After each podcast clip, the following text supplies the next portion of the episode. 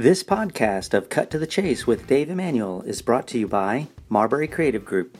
Talking with Chief Roy Whitehead of the Snellville Police Department.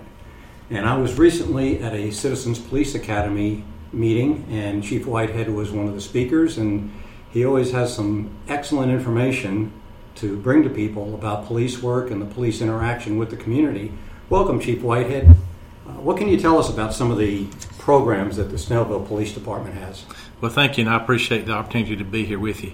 I'm especially proud of our Citizens Police Academy programs. We do it twice a year. Uh, it's our opportunity to interact with the community, to build partnerships and relationships. And it, we find it interesting because most people learn what they know about how police operate and what they do from the television. And we just want them to know what we really have to experience and some of the laws and requirements that, we that we have to follow. And that's a lot different than television. And when you get into some of these situations, I know there are a lot of aspects to police work, but at that meeting, you had some interesting stories that people might not expect that you would get into because criminals are usually portrayed as being relatively competent and uh, able to do things that in real life they can't on TV. And yet, in real life, you've got some stories that really uh, kind of put it in, in perspective about some of the really, I guess we can call them dumb things that criminals do. And I'm sure they, uh, they make for great tales when, when police officers are making their reports. Well, to, to be fair, there are plenty of competent criminals. Uh, the ones we catch are the ones you're talking about in general, at least in a lot of the cases. And uh, there was one story you told uh, about somebody who uh, I believe had been in, involved in a robbery and then took off and wound up going into somebody's house uh, with a teenage girl there. And, and that was one of the funniest stories I've heard in a long time. Well, actually, it was a bank robbery that occurred in Grayson. Mm-hmm. And the bank people did a good job. They put out information, uh, look out on the vehicle. A county police officer, being very observant, saw the vehicle coming down 84 and got behind it. Obviously, because it was an armed bank robbery, he didn't want to make the stop on his own, so they notified our units that uh, he, he was following the car. But the way it got relayed to our units was that he was in pursuit. And our definition of pursuit would be that he was chasing the car with lights and siren activated. So we had several units heading eastbound on 78, and they passed this Explorer and passed the county police car. And so we sort of looked like the Keystone Cops because here we're going lights and siren eastbound and they're going westbound. So they turn around and they get up to the intersection of 78 and 124, and the, car's boxed in. But unfortunately, a lot of the boxing in vehicles were private vehicles. And so when the officers got out of their cars with their weapons drawn, uh, some of these vehicles saw that and they moved out of the way, which allowed the the uh, suspect's vehicle to take off again. So there was a, a pretty good pursuit after that. Uh, we proceeded westbound, and um, the Gwinnett County PD did another good job. They got stop sticks down at uh, Stone Drive, and this person, uh, this vehicle went over the stop sticks, and it did shred their tires and flatten them. So they turned down a dead end court, and when they turned down this dead end court, ended up in a business yard. And, and our unit was still in pursuit, and he did stop it. It's just not the way I particularly want that to happen. He T-boned the car, and that stopped it. Well, one suspect jumped out and ran and made it over the fence. The other suspect they took into custody right away. So we began to fan out in the neighborhood behind, and we could hear dogs barking. So we'd try to move in those directions and start to look for them. Well, apparently the the man made it to a house that the door was unlocked, and he went inside the house and was using the phone trying to get a ride. Well, the people had two dogs and small dogs, and they were kind of yappy and they were barking at him. And also, their 17 year old daughter was at home. So she came down to see what the dogs were barking at. And here's this man sitting on her couch, and she says, What are you doing in my house? And he says, "Listen, I'm in trouble. I got problems, and, and I'm not going to hurt you. I'm just going. I'm just calling for a ride. Just let me use the phone." Well, she takes her dogs and she goes back upstairs, and then she immediately calls. Of course, nine one one. No, she called her dad. so when her dad, uh, when she told him what's going on, and her dad did what any daddy would do. He called nine one one. No, but first he said, "Put him on the phone." So she goes back down and she hands the phone to the robber, and he says, "What are you doing in my house?" and he goes, "Listen, I'm in trouble, but I, am not going to hurt your daughter. I, am just trying to get a ride. I just need to use the phone."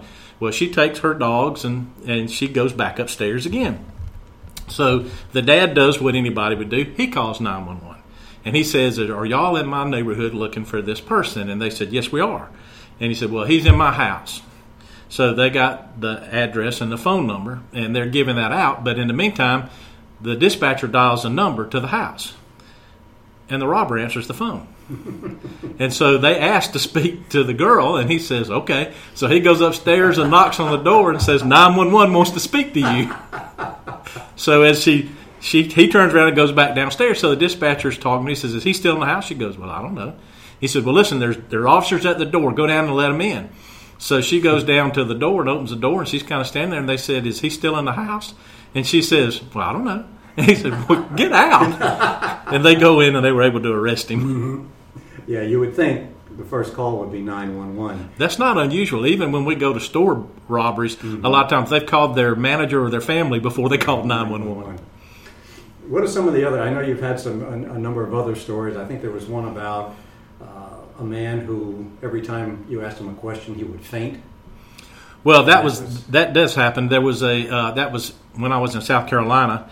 Uh, officers were doing interdiction on I ninety five, and they made a traffic stop on a, on a person, and he had a lot of criminal indicators, things that the ordinary people don't do. Uh, no one of them means anything, but a, a, a certain number of them tends to indicate more likely than not that the person's involved in criminal activity. So they got him out and they were asking him questions, and uh, and they asked him if he had anything illegal in his car. And when they did, he fainted. so they got him back up, and they said, "Okay, you you have something illegal in your car." And they said, um, "Is it marijuana?" No. Is it cocaine? And he faints again. okay, well it's cocaine. So, so they get him up, and they do find a bunch of cocaine in his car. Yeah, it's uh, it, it, really is amazing. And what are what are some of the other things? I know it's.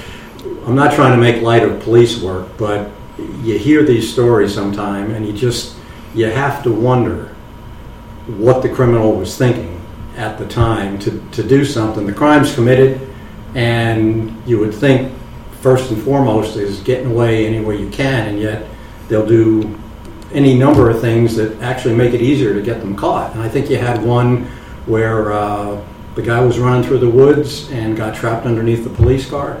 Well, what happened was he actually went to a uh, fast food restaurant up on 124, and the there was closing time. The manager came out, and she's carrying two bags, and he comes up and he sticks a gun in her face and says, "Give me the bag." And so she does, and he takes off running across the the parking lot, and we don't know why, but he stopped and looked in the bag and it turned out that he had two hamburgers. so he looks around, and the manager's still standing there. So he turns around and he goes back. so when he gets back, he sticks the gun in her face again and says, Give me the other bag. So she does. And he leaves, but he didn't take her cell phone. So she grabs her cell phone. She calls and says, Hey, I've been robbed, and he's just run off through here. So we had a unit that was close by, and he uh, was coming up Dogwood, and he actually saw the guy at, in the property of the where the New Jerusalem Church was. So he turned in the driveway and, and went toward him, when the guy started running, and he started. He turned around behind him and he's chasing him in the car, but he knows they're getting ready to get to this big ditch and he can't chase him, so he sort of gooses it a little bit, throws it in park, jumps out, knowing he's going to be in foot pursuit, and he doesn't see the guy. He, he can't find him. And then he gets to the front of the car and he looks, and he actually had knocked him down. and the man's laying on the ground with the tire on his foot, and he's he's got like the guns about six inches outside one hand, and the bags are out about six inches out from the other hand. Luckily, he wasn't hurt, and mm-hmm. he was fine. But we did charge him with two counts of armed robbery. Right, one for the hamburgers, one for the food. there was another story that, that you told, and, and it's it's not as humorous uh, as some of these others, but I think it's enlightening because of the type of crime it was and something you wouldn't normally think about. And that was the theft of the cell phone tower uh, computer equipment. Right. And something that you you wouldn't necessarily think of, but yet that was a multi-million dollar crime spree across the country. And I think it's it's another situation. Uh, I brag about the Snellville Police Department quite a bit, and I think this is another bragging point because from what I can recall, there were some other agencies involved in it, but it was Snellville PD that solved the crime, and it had implications across the country. Well, yeah. In actuality, what it is is these cell towers have these little buildings down below them, and they broke into them and they they, they stole what they call um, cards tower uh, these cards from the from the tower. Well, they, to me they look like little hard drives, mm-hmm. but each one of them is worth twenty five thousand dollars. So they took six, so that was a hundred and fifty thousand dollar theft, which to us is quite significant. Right. And um, so we started working with some other agencies because it turned out that more than six million dollars worth of these things had been stolen throughout the Metro Atlanta area, and everybody's trying to work on them. Well, um, the FBI was going to work with us, but but they didn't really have the time that they could dedicate to it at that one point. But they told us if we could put it together, that they would, would take the case federally. So we started working it. And basically, we determined that there were two places in the country who sold these reconditioned uh, cards. And they can be used and they're interchangeable in any cell tower in the world. So they are a very valuable commodity. Well, uh, we found out that, that one of the jobbers, particularly, was in Boston, Massachusetts. And we called them and contacted them and asked them if they had them because we had the serial numbers. And they said, well, that depends. uh, we, will be glad to talk with you about it, but we need a letter from your prosecutor that says that you, you won't charge us with buying stolen property. Mm-hmm. So we talked to the district attorney's office, and the, the district attorney on call first thought we shouldn't give them that letter, but we said, you know, here's the issue we can't prosecute them in Gwinnett County for buying stolen property in Boston, Massachusetts. But you can't give them federal immunity. So mm-hmm. let's give them the letter. So we got the letter, and they, they had several of our cards that were taken from here in Snellville. And um, based on that information, we found out who it was that sold them. We did search warrants in DeKalb County, and, and, Gwinnett County did a great job helping us with the search warrant. It was out off of 316, and we recovered about $4.5 million worth of these and I knew it was a good job. I mean, I'm proud of our people and the work they do. Mm-hmm. We have excellent uh, officers, and I knew it was a good job, but I didn't know how good it was until right. About six months later. I got I come in and I have a voicemail, and it's from a detective from the Metro Las Vegas Police Department. And the message was, "We understand y'all served, you solved a cell tower burglary. We've had several out here that in this area of, that really we've lost about fifty million dollars worth of these things, and we called the FBI and they told us to call y'all because they said you were the only agency so far that's ever been able to solve one. Mm-hmm. So I called them back and told them for a first class plane ticket in a hotel room, I'd come tell them how we did it. Sure, sure, and I'm sure they sent both of those. what are some of the other things that that is really instructional for people? Uh, we hear a lot of stories about people being concerned when they get pulled over, they don't know what to do, they don't know how to act. There's also, I always thought it was kind of amusing in terms of the body cameras and a lot of the people who are somewhat anti police or just suspicious saying, Boy, we'll get those body cameras on them and that'll really prove it. And I thought, to me, for every bad officer, there's a thousand good officers. And what that's going to do is put the people who are complaining about the way they're treated in a bad light because when you see mm-hmm. how they are in fact treated, it's usually very good. And I know our officers are complimented repeatedly. Well, yeah, I got a ticket, but they were so nice about it. And they were almost appreciative of the treatment. Of course, they didn't want the ticket, but they were appreciative of, of the treatment and the professionalism. And, and I think a lot of the interaction has to do with the way the person being pulled over responds, number one. And, and there's something else I think we need to bring up, and that's the old story of there's no such thing as a routine traffic stop because officers have been shot and killed in the most unlikely scenarios where there's a man and his wife and two kids in the back seat. The officer walks up, the driver turns around and opens fire. So I think there are certain things that police officers do, obviously, to minimize the threat. What's the best approach for a driver to do, and or a passenger? Because sometimes the uh, the passengers are the problem as opposed to the driver. Well, first of all, uh, let me just say this: that 95% of the people in the world are good, honest, hardworking, law-abiding citizens and the others who are not, it's difficult for us to be able to determine who they are mm-hmm. just by the way they look. So we do have to be in control when we make the traffic stop. But I, am the same thing that I taught my daughter and my nephews. If you're stopped by the police, keep your hands in sight. If it's at night, turn on the interior light. Um, keep your license and your insurance information at a place that's easily accessible, but be polite. Don't do anything that you don't ask permission to do. So if you say, I need to get my license, it's in my purse or it's in the console, you say, that's fine. Or if you had a weapon, if you say, Officer, I, my license is in the console and there's a weapon there, and they will say, that's good. Just reach very slowly for it. And in other words, what we're trying to say is don't do anything that raises the uh, officer's level of intensity that make, maybe he, he or she feels like they're being threatened in some way. Always do it that way. If you don't feel safe stopping in an area when the police are trying to stop you, you can certainly slow down, turn on your flashers, and drive to a populated area or a better lit area if that's what, what you want to do. But here's the thing I, I always try to say this that police officers aren't always right. And but when they make that stop and they're taking the action that they're taking, they believe they are. Mm-hmm. And so there's really nothing that the violator is going to be able to say that makes the officer change their mind. But there's also nothing that the officer said that's going to make the violator change their mind either. But what I ask them to do is just comply with what the officer says. Then, if we need to, make a complaint the next day. Make a complaint. If it's bad enough, file a suit.